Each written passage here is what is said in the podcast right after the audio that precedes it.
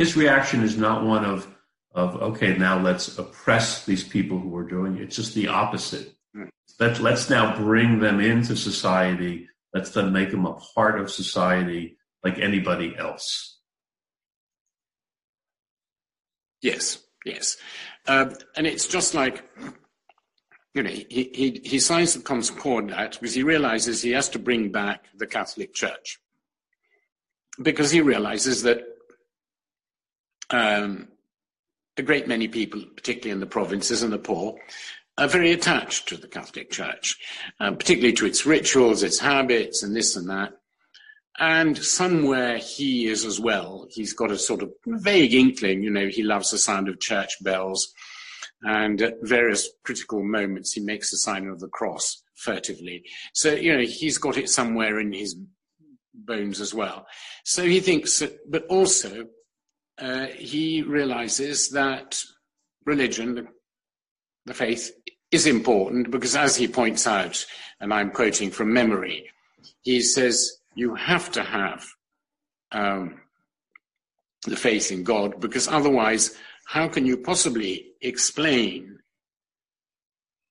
control the masses if you can't explain to the man who is starving and watches another man gorging himself that the starving man will get his reward in heaven?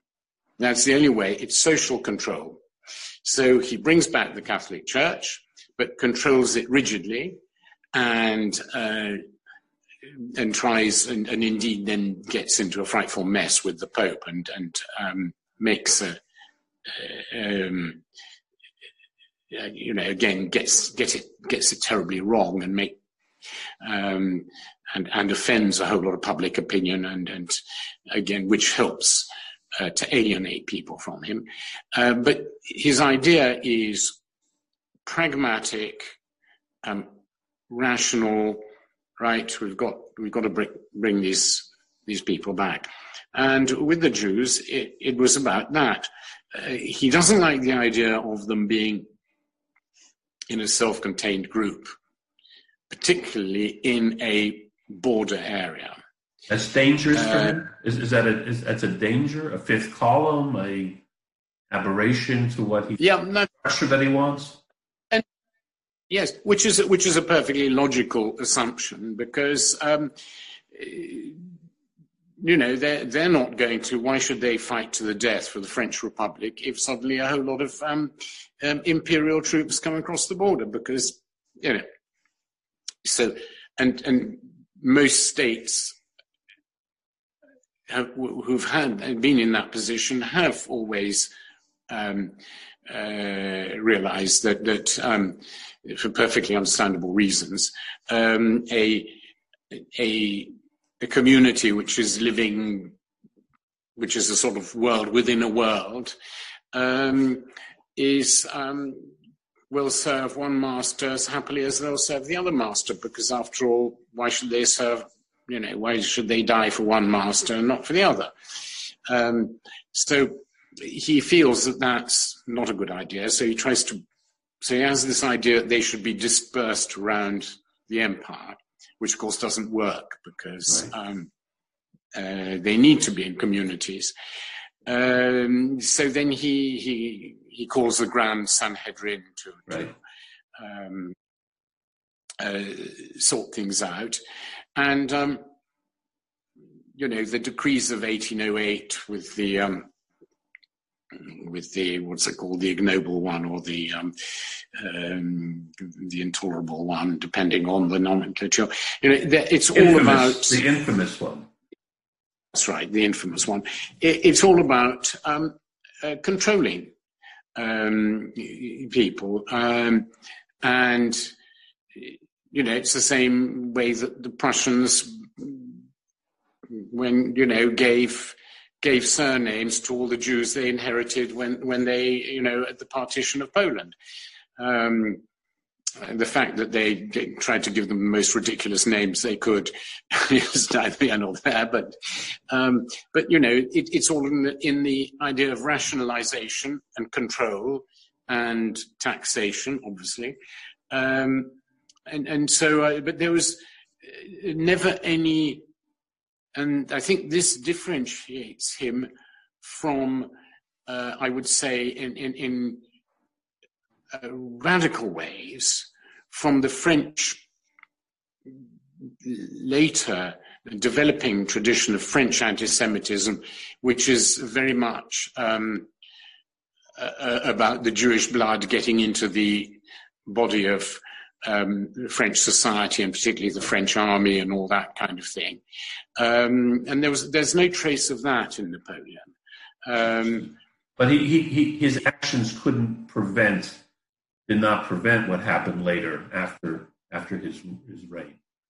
In other words, had, had he had his policies been implemented fully, wouldn't have had that anti-Semitism that came up later on.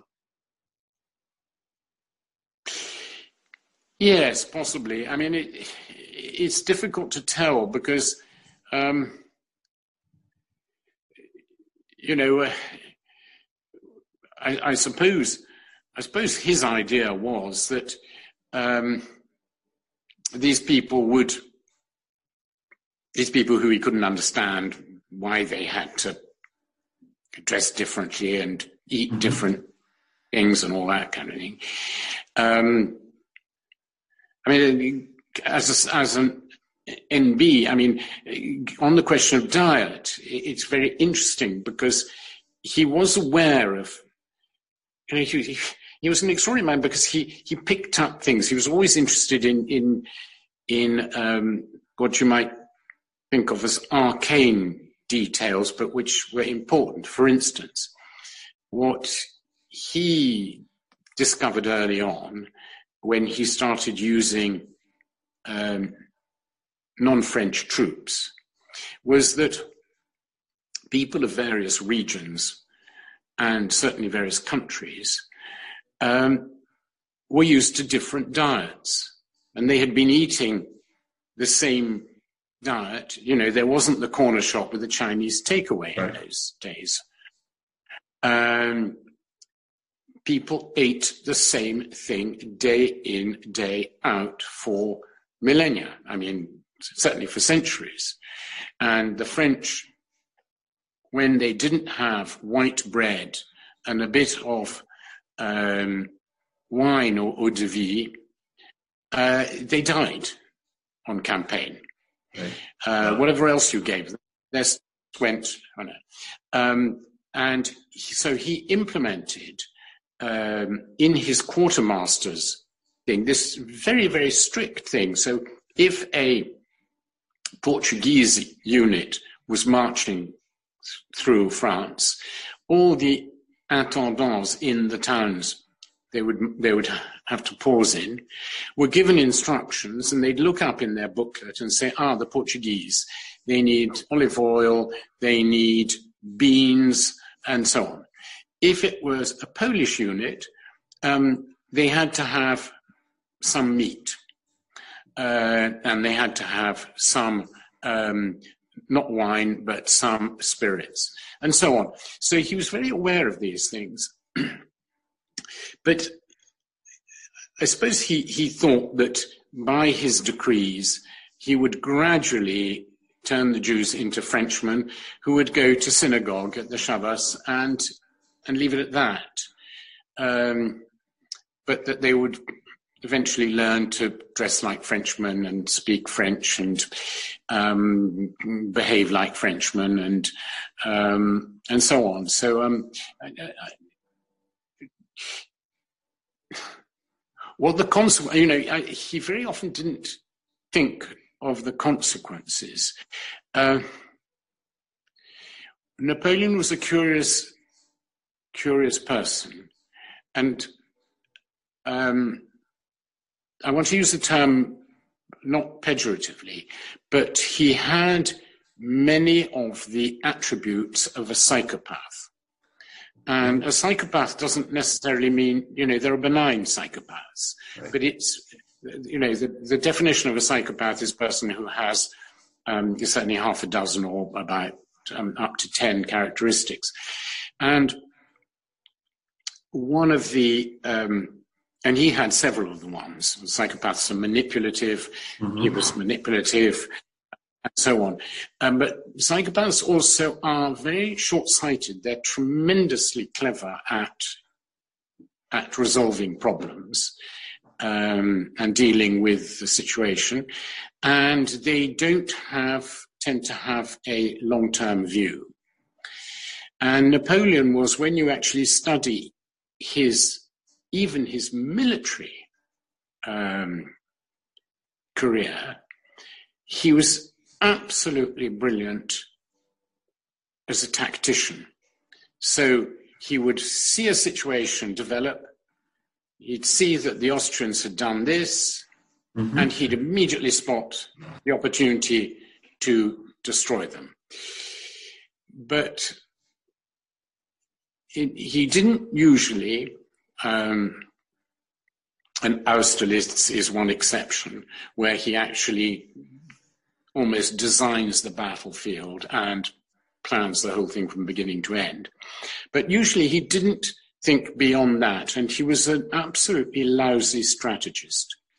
And that's why his whole scheme came apart, because he kept changing alliances, changing treaties, moving frontiers. Um, he, he, he didn't see where where the he didn't see the consequences of many of his actions. Even even though he had uh, a grand even though he had a grand vision of things, even though his vision was grand, was universal. It was very grand, but it was quite vague, um, and the the way the means to carry out the vision. You know, I didn't think there was an an absolute final um, goal of his. He kept changing, you know, and instead of you know one minute he he um, you know he puts one brother on one throne, and then he takes him off and puts it on another throne, and then he you know he puts um, Jerome in Westphalia, and every few months he changes the shape of Westphalia, you know, because he adds prom- one province to France and another one to whatever. And he, this, he does the same in Holland. He does the same in Spain. Um, so the, the original vision of uh, creating um, a Dutch state, which is a, a satellite kingdom of France, is undermined by his continual changes because he changes his mind and then he incorporates the whole thing into the French Empire, uh, which wasn't his original idea. Um, and he didn't have a, at any moment a vision of transforming the whole of Europe into a French Empire. Uh, so he, he, he played things by ear, um, but you know you you can't do that. And I, I think that he probably never stopped to think through exactly what, how the his uh, handling of the Jewish question, or however he saw it, um, where it was going to go and how it was going to end up. Also, he an, another characteristic of, of, of, the psychopath is the um, inability and that's something that the French writer Madame de Stael noticed in him. He had the complete um, absence of the um, ability um, of empathy. So he could never put himself, he could never see things from another's point of view. And this is why all his treaties were unacceptable to the other side. He couldn't see that you can't push people into a corner because they, you would force them to fight back. Um, and so he, he, he, couldn't understand if people didn't think like him, um, then he thought they were, they were wrong. let, let, let, let, me, let me conclude with, with, with this question. Um, Jewish, Jewish tradition tells the story that Napoleon was once walking past a synagogue and he saw a group of congregants um, wailing and crying and sitting on the ground. And he asked them, Why you're doing this? And they said, Well, our, our temple in Jerusalem was destroyed thousands of years ago, and we're mourning for that. And it's, again, according to Jewish tradition, Napoleon said, A people who does that is a people that will be eternal and last forever. Is that something that fits into your paradigm of, of whether it's true or not true? Does that fit into your paradigm of Napoleon?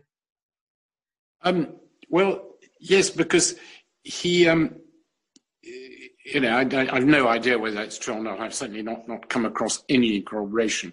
But he was fond of making grand statements of this kind, um, particularly with um, it's, it's, no, it's very, very possible because, you know, for instance, in Egypt, he would love to go and see the, the mullahs and sort of make great statements um, saying your prophet is, you know, the greatest prophet and your God is the greatest, nobody Allah, and so on and so forth.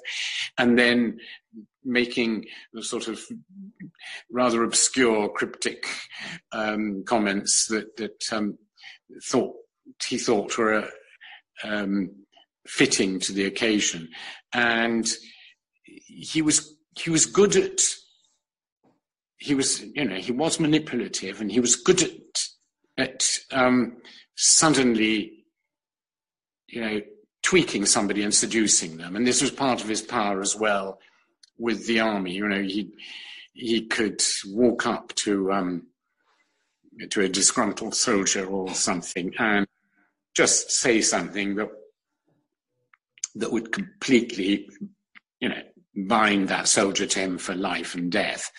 Um, so it's it's it's very possible that he did. Uh, certainly, it's not not uncharacteristic.